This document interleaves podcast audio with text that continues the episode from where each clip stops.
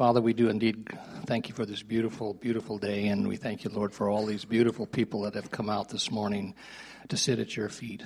Lord, we just ask that as your word is read and uh, as it is proclaimed by Mike, that uh, it would all be blessed.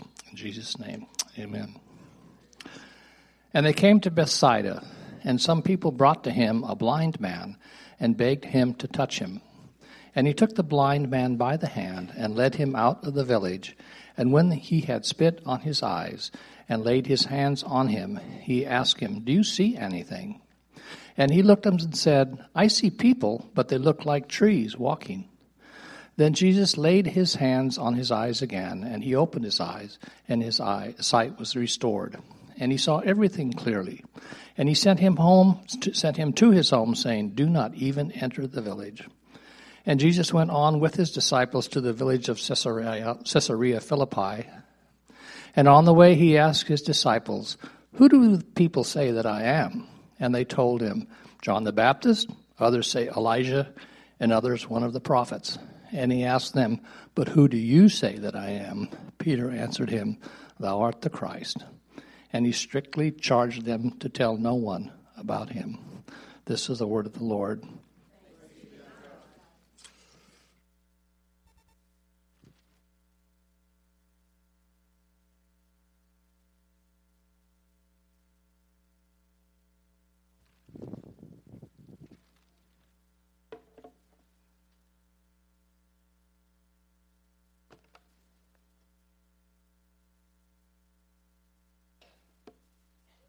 One other thing I want to share uh, with you off script here, if that's all right, about where you guys were last weekend. Can I share that briefly? Some of you uh, may not know Don and Shirley Brammer. They were in Yosemite last weekend. Uh, I wish I was in Yosemite last weekend. I love going there. While they were there, a giant tree fell on their tent cabin while they were at breakfast. And had they not been at breakfast, they would not be here today. There was someone killed with that tree falling. And so the providence of God is a, is a mysterious thing.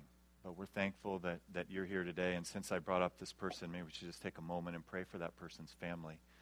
Um, so there's a sweet providence and a bitter providence with this, with this tree falling. Let's just take a moment and pray before we get into the message today.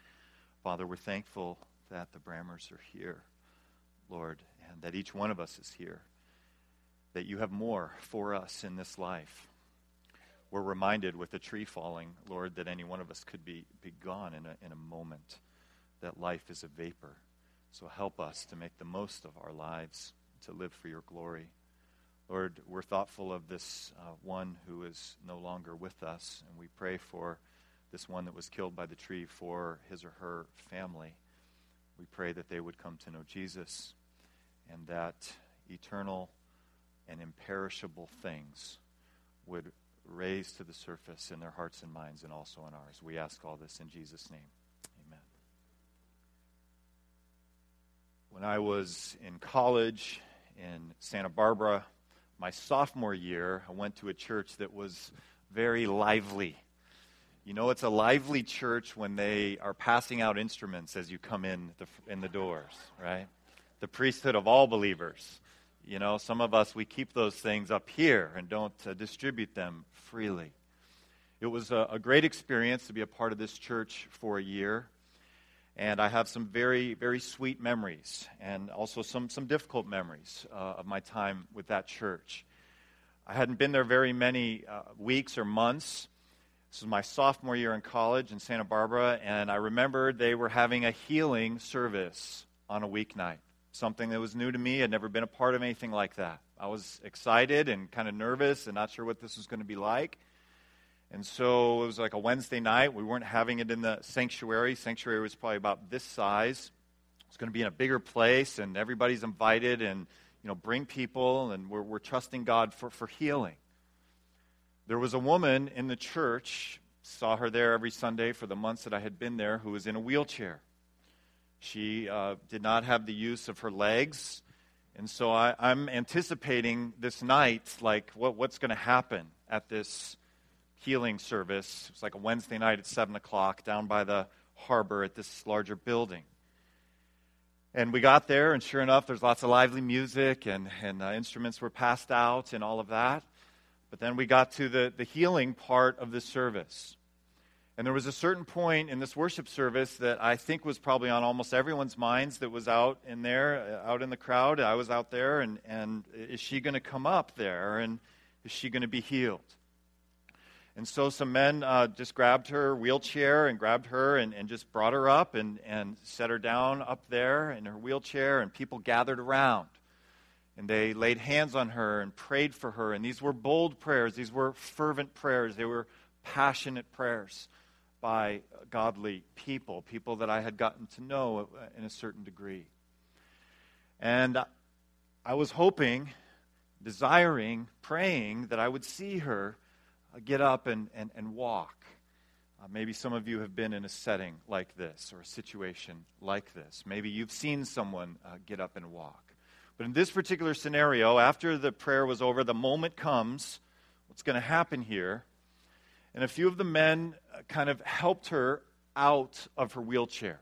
And we're just, just holding her up um, in love. And she was smiling, and, and there was just a, a, spirit of warmth, and yet there was kind of a, a hidden spirit, at least within myself, of, of, disappointment at what had gone on there. She wasn't, she, it, this, this wasn't a, a take up your wheelchair and walk moment.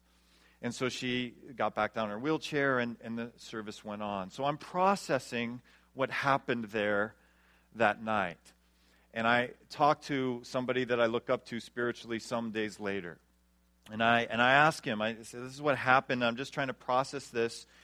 And I remember his response to me was something like this. He said, You know, when the Lord does a miracle in the Gospels, when, when he does miracles, he does them uh, unequivocally. And, and they're not uh, completed in, in stages. And the way that they had presented afterward, the church leaders did, was that there had been somewhat of a miracle that happened on that stage that night that there was kind of a, a partial miracle, but God hadn't restored her to be able to walk. That's the way this was presented. And so, this man that I'm talking to some days later says, you know, when we look in the scriptures, the, the, there aren't stages or sequences. God, God, just, when he does miracles, they're, they're unequivocal. When we, when we see the paralytic, he gets up his mat and he walks, and everybody sees him walking, and there isn't any dispute, disputation about whether this was genuine. The person who was deaf can now hear that we saw just a couple weeks ago, he could hardly speak. Now he could speak. There's no disputation, there's no stages. With the exception of one passage, passage we're going to look at today. There is, there is a, a, a stage, a sequence in the passage that was just read, where Jesus is seeking to give sight to someone and heal him, and that healing is not immediate. Why is that? This is the only place in Mark's, not only in Mark's gospel, but in all the gospels where Jesus seems to do a healing and it isn't immediate and, and final and unequivocal. There is a time in this healing process where this man cannot see clearly. And, and, and so Jesus seems to do like a take one and, and then a take two. So, today, as we get into God's Word, I want to basically answer what is behind this two stage healing that we see in Mark chapter 8. And I, I, believe this is going to give us a lot of hope about our lives, this, this passage today. Are you tracking with me so far? Any of you tracking with me so far? Okay. So, I'm, you uh, know, I, I still kind of fantasize about being in that lively church, you know, where everybody's like, like with you and, and, and talking. Maybe next week we'll have instruments out. So, um, chapter 8 is where we are. We're going to look at this two stage miracle and find what the Lord has to say through his word to us. We're beginning at chapter 8 and verse 22. It says this They came to Bethsaida, and some people brought a blind man and begged Jesus to touch him. He took the blind man by the hand and led him outside the village. So let's just stop here for a moment. So, obviously, this isn't a miracle that's intended to be big and on display. Jesus isn't looking for maximum visibility here. This isn't a billboard kind of miracle. He takes the man by the hand and leads him outside the village. Now, back in verse 22, it says they came to Bethsaida.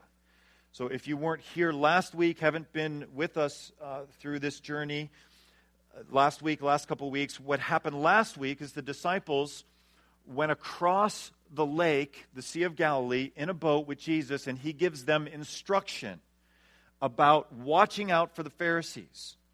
They didn't receive his instruction well. They don't understand what, is, what he's trying to drive home that he is the bread of life. They're concerned about the one loaf of bread. At the very end of last week's passage, look at it at verse 21. Jesus says to them, Do you still not understand? So, this is the context that we come into today the healing of this blind man. Those of you that weren't here last week, is this confusion of the disciples. Jesus is trying to show them that he is the bread of life. He's trying to show them the danger of the Pharisees, and they're concerned about this one loaf. Then they come to Bethsaida in verse 22. This is a picture not of Lake Tahoe, but of the Sea of Galilee on the screen from above. And Bethsaida is right at the very top of that. Let's see here. Went too far. Bethsaida is right at the very top of that. If we zoom in, here's an overview of the lake, the very north part of that lake. This is where they have arrived in Bethsaida where this takes place. So this blind man is brought to Jesus by the people. Back to our text, look at verse 23. Now, this gets gross here. This gets kind of icky, right? This is the second, like where we were a few weeks ago. Uh, when he had spit on the man's eyes. Did you catch that? That's not a verse we generally put on the cover of our bulletins, um, do we? This isn't something that's emphasized. But Jesus spit, literally, on the man's eyes and put his hands on him. Now, again, those of you that weren't here a few weeks ago, we learned that scholars call spit or saliva spittle, and spittle was regarded as an important curative force in Judaism and Hellenism. So this seems like a really strange way to do a healing, but this is what would have been anticipated, what would have been expected back in that day to, to spit on someone's eyes or to use saliva in some ways of healing. So, this is what Jesus does. But this isn't really the crazy part. This is kind of gross, and we're culturally distant from that. But the part that's crazy here is that Jesus asks this question in verse 23 Do you see anything? He seems to anticipate that he is not going to see clearly. Verse 24 This man looked up and said, I see people they look like trees walking around. So, this healing is not immediate. This healing is not what we are expecting from Jesus. Even the reader, the casual reader who's reading Mark's gospel, who's going through here, sees this healing after healing of, after healing that are just unequivocal and are immediate. But now we have one that isn't. And this should be jumping off the page in our minds and hearts. We should be asking the question what is going on here? The man says, I see people, they look like trees walking around. This isn't for certain, but I think it's likely that this man wasn't born blind, that this man has gone blind, and so he's able to recognize what he can't recognize. He's able to describe what he's seeing. He has this partial healing, if you will. Why do we have this partial healing? This is what we should be asking as we're reading this passage. So, moving on, th- this is just temporary.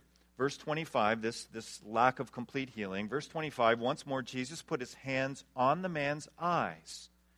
Then his eyes were opened. His sight was restored, and he saw everything clearly. Jesus sent him home, saying, Don't go into the village. Now, the reason I think Jesus here says, uh, sends, him home and not going into the village isn't because necessarily Jesus is wanting this to be kept a secret. I think he's, he's telling him not to go back to the village because this is the place where people would beg. This is where the blind people would beg. And Jesus has healed this man and restored him so he can now be a contributor to society, to culture, that he can be productive, that he can be someone who's part of advancing the kingdom of God. So I think this is what he's saying when he's saying, Don't go back into the village. Don't go back to what your life has been. I have given your sight. But why has he done it in this sequential way? Why would Jesus do something and it not be like all of the other miracles that have happened, instantaneous and perfect and, and unequivocal? He eventually gets there, but why? Why? So, uh, to answer this, we've got to continue on in the passage. Let me say one reason I think that this is not what is going on here. As you read commentaries, as you look at how people across the centuries have tried to figure out what's going on here, what, what is very common is interpreters will say this is a really, really hard case. This is really hard, this healing. This, this is serious. You're laughing at it, but these are what like brilliant, you know, PhD people have written across the centuries. This is really difficult. Your laughter tells me I don't really need to say much more, but uh, that, that isn't the legitimate. That, that is not, I mean, Lazarus is dead for four days in the tomb. His body is decaying. And Jesus says, Come forth. And he raises from the dead from four days of dead. Yeah, so, that, so this, is, this is difficult. I'm not saying this is easy, but to say the reason this is a two stage miracle is because this is more difficult than others, that, that doesn't wash. Are you with me? Okay. All right, so this, this, this is a miracle. This is difficult. All miracles are difficult, right, in that sense. But that isn't what is going on here. So back to the text, verse 27. Jesus and his disciples went on to the villages around Caesarea Philippi. So we have a, a, a shift now. They've been in Bethsaida, just north of the Sea of Galilee and now they've moved up quite a ways. We're not sure how much time has lapsed, but obviously some time has lapsed. But Mark and the Holy Spirit have put this next section, what happens in Caesarea Philippi, right after this. Verse 27 Jesus and his disciples went on the villages around Caesarea Philippi. On the way, he asked them, Who do people say I am? So here's something new. Jesus is actually introducing here uh, talking about his identity for the first time. Who do people say I am? There's been lots of speculation and lots of input about who Jesus is from the people and the characters in Mark's gospel, but not from Jesus himself. Who do people say I am? They replied, Some say John the Baptist, others say Elijah, and still others, one of the prophets. So, what we have now is we have the disciples giving perspectives as to who Jesus is, who people say that Jesus is. And I want to give expand on these perspectives and look throughout the entire gospel of mark as we as we go through the rest of the sermon giving what the various perspectives are about who jesus is and in doing this we'll we'll come to why we have this two stage miracle so we have the crowd is really the first of the characters. If we want to look, think of this as, as literature, which Scripture is literature, one of the main characters in Mark's gospel is the crowd. And the crowd or the people have a very positive view of Jesus. Perhaps he's perhaps he is John the Baptist resurrected in some way. Perhaps he is Elijah, or perhaps they're confused that John the Baptist isn't really dead. He's John the Baptist, or he's Elijah resurrected. He's some sort of prophet there is a very positive view of who Jesus is from the crowd, that he is a healer. And we've seen this week after week after week that the crowds are just all around Jesus. He can't even move. He can't even eat at times. He has to escape in boats because the crowd, the people, are recognizing him as not only good, but as this miracle working prophet, is probably the way that they describe him. He is a healer and he is gracious to them. So, another of the characters in Mark's gospel and their perspective of Jesus are the demons. Now, it's interesting that of all the characters in Mark's gospel so far, the only ones who actually know who Jesus is until we get to this passage today are the demons. They actually know who he is. If we look back all the way to chapter 3, whenever the evil spirits saw him, they fell down before him and cried out, You are the Son of God. The demons know who he is, the disciples don't know who he is. They have just come across the lake in the boats, if we look back up to verse 21, and Jesus says to them, Do you still not understand? They don't understand who he is. They have a similar view to the crowd and to the people. They are confused about Jesus' identity. The demons are not confused about Jesus' identity. So the disciples have a similar view to the crowd. They're focused uh, on the bread, not on the bread of life and they are lacking up until today's passage, the verses we're about to look at, they're lacking an understanding of who Jesus is. All of this plays into, I think, why we have a two stage miracle. The other character that we have, uh, one of the other characters we have as far as Jesus' identity are the Pharisees.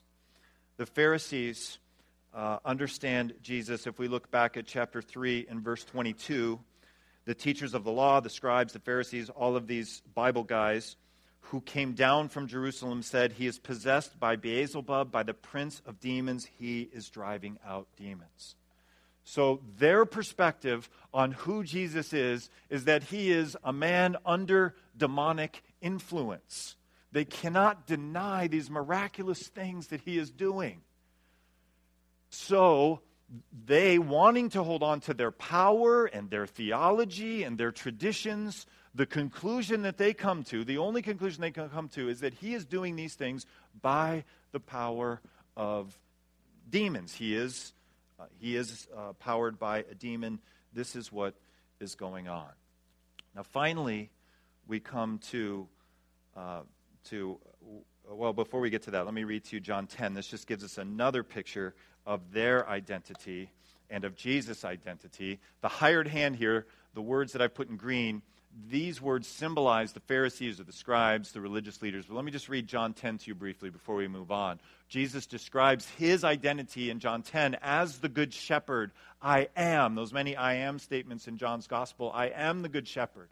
The good shepherd lays down his life for the sheep. The hired hand is not the shepherd who owns the sheep. So when he sees the wolf coming, he abandons the sheep and runs away. Then the wolf attacks the flock and scatters it. The man runs away because he is a hired hand and cares nothing for the sheep. I am the good shepherd. I know my sheep, and my sheep know me, just as the Father knows me, and I know the Father, and I lay down my life for the sheep. I, am bringing this passage up here. Hopefully, this is all going to come together in just a moment. We're almost there for this aspect of Jesus laying his life down for the sheep. Even in John 10, he's drawing this contrast between his true identity as the shepherd and the false identity of the religious leaders of that day who were really all about themselves. This is what, what Jesus has just warned the disciples about in last week's passage as they went across the lake. He's warned them that they don't end up this way, hanging on to this theology and this power, this false theology and this power that's illegitimate. He is the good shepherd. So finally, we get to the, the, the center, if you will, of the today's sermon, and also the very center of the Gospel of Mark. When it comes to literally the amount of text, we're about to the very center of the book. So back to our text, verse 27 Who do people say I am? The crowd, as uh, communicated by the disciples, some say John the Baptist, some say Elijah, and still others, one of the prophets. But what about you? What about you? So we should read this on two levels now. The reader should read this on the level what about you, reader? What about you, Mike? Who do you say that I am? Who do you say that I am? Now, you can't see it in your English Bibles, but the you here is, are in plural. So, so Jesus is uh, in, in, a Texas translation, uh, but, what, a, but what about y'all? How do y'all say who do y'all say I am? Is the way this would read in, in a Texas translation. But look who speaks up the leader, the leader of the apostles, Peter. He is always ready to go. He's, he's, ready to, he's ready to speak. He's ready to act. He's ready to do things. So he, Jesus is talking to the disciples, but then Peter answers, You are the Christ. You are the Messiah. This is the first time in Mark's gospel that someone other than a demon actually recognizes who Jesus actually is. People have had awe for him. People have fell down in front of him like the Syrophoenician woman. But here we get a glimpse that Peter understands who Jesus is. Jesus is Christ. Could also be translated Messiah. You are the Messiah. Jesus warned them not to tell anyone about him. Now, this is an unusual thing he says right after this. We have this crescendo. Uh, I actually cut and pasted the text of the New Testament, of Mark's Gospel, not the New Testament, but of just Mark's Gospel, because uh, several commentators said that verse, that sentence, you are the Christ, is at the very center of Mark's uh, Gospel. And so I actually did the work and looked at that, and yes, it is right at the center. But then Jesus warns them not to tell anyone about him. Why is that? The reason he warns them not to tell anyone about him is that there is a great amount of progress about identifying who Jesus is that Peter has made by saying, You are the Messiah, but Peter is a long way from understanding what kind of Messiah Jesus is going to be. Now, I'm finally getting to why this two stage miracle. Some of you are like, Is he ever going to come back to that? Why is this a two stage miracle? Peter has limited sight in understanding what kind of Messiah Jesus is. The kind of Messiah that Peter and everyone in the first century was expecting. They were expecting the kind of Messiah who would make Israel great again. You heard that line anywhere? They are expecting a Messiah who's going to build up the military they are expecting a Messiah who is going to put the enemies down, rule and reign from Jerusalem, and set up the kingdom. They are expecting a Messiah of power. But they have a Messiah who is going to lay his life down for the sheep. Now, we just have to peek into next week's passage a little bit here to, to get the full gist of this. So, Jesus, for the first time, his identity is revealed through the disciple Peter that he is the Messiah, he is the Christ. Look at verse 31. He then began to teach them that the Son of Man must suffer many things and be rejected by the elders, chief priests, and teachers of the law, and that he must be killed and after three days rise again. He spoke plainly about this, and Peter took him aside and began to rebuke him. Peter, in one moment, is, is the, the pinnacle so far of Mark's gospel. You are the Messiah. You are Christ. In the next moment, he is rebuking Jesus. It's not good to rebuke Jesus. But if we were one of Peter's contemporary, we would probably be rebuking Jesus too. Maybe not out loud, but in our hearts and in our minds.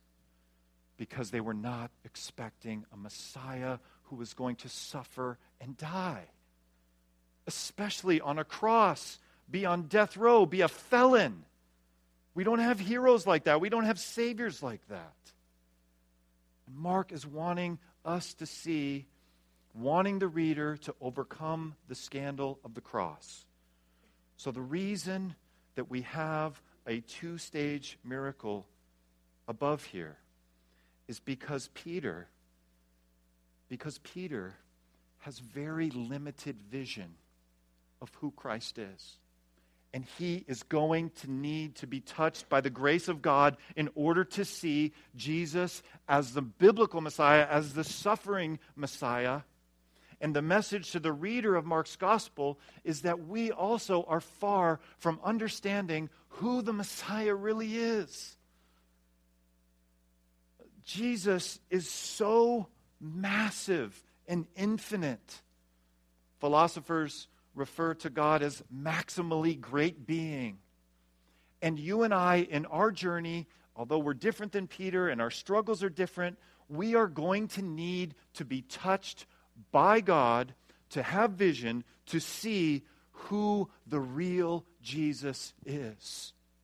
And so, this two stage miracle is an intention under God's sovereign workings for us to see and, and respond by saying, God, I'm praying that you will touch me and that I will, the, the areas of my life where I'm deficient in understanding who Jesus is, that you will touch me and I will have clarity about what kind of Messiah, about what kind of Savior he is.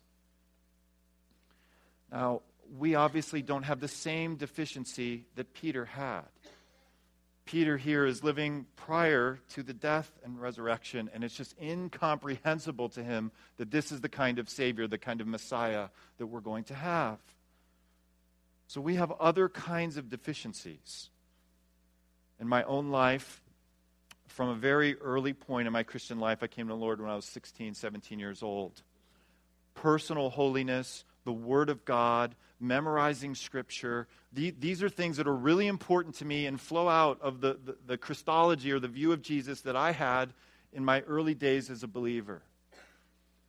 More recently, the, the Lord has been opening my eyes to how compassionate Jesus is and how important it is that I love my neighbor. I knew that that's important. I'd read my Bible in earlier years in my life, but I, I really just underestimated what a mature I, I misunderstood what a mature believer looks like.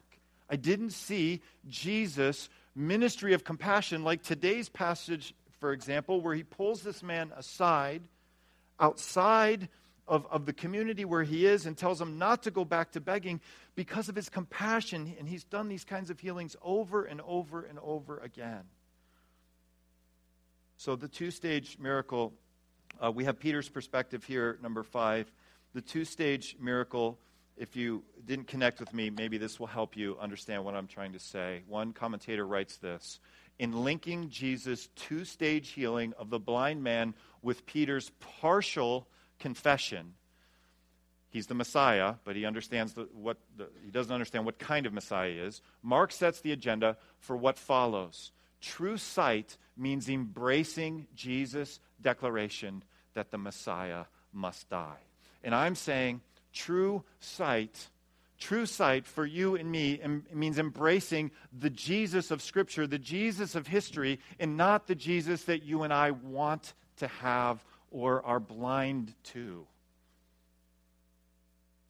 Same commentator writes this the man's initial partial healing is given no explanation, but in context, it parallels Peter's initial but also partial confession.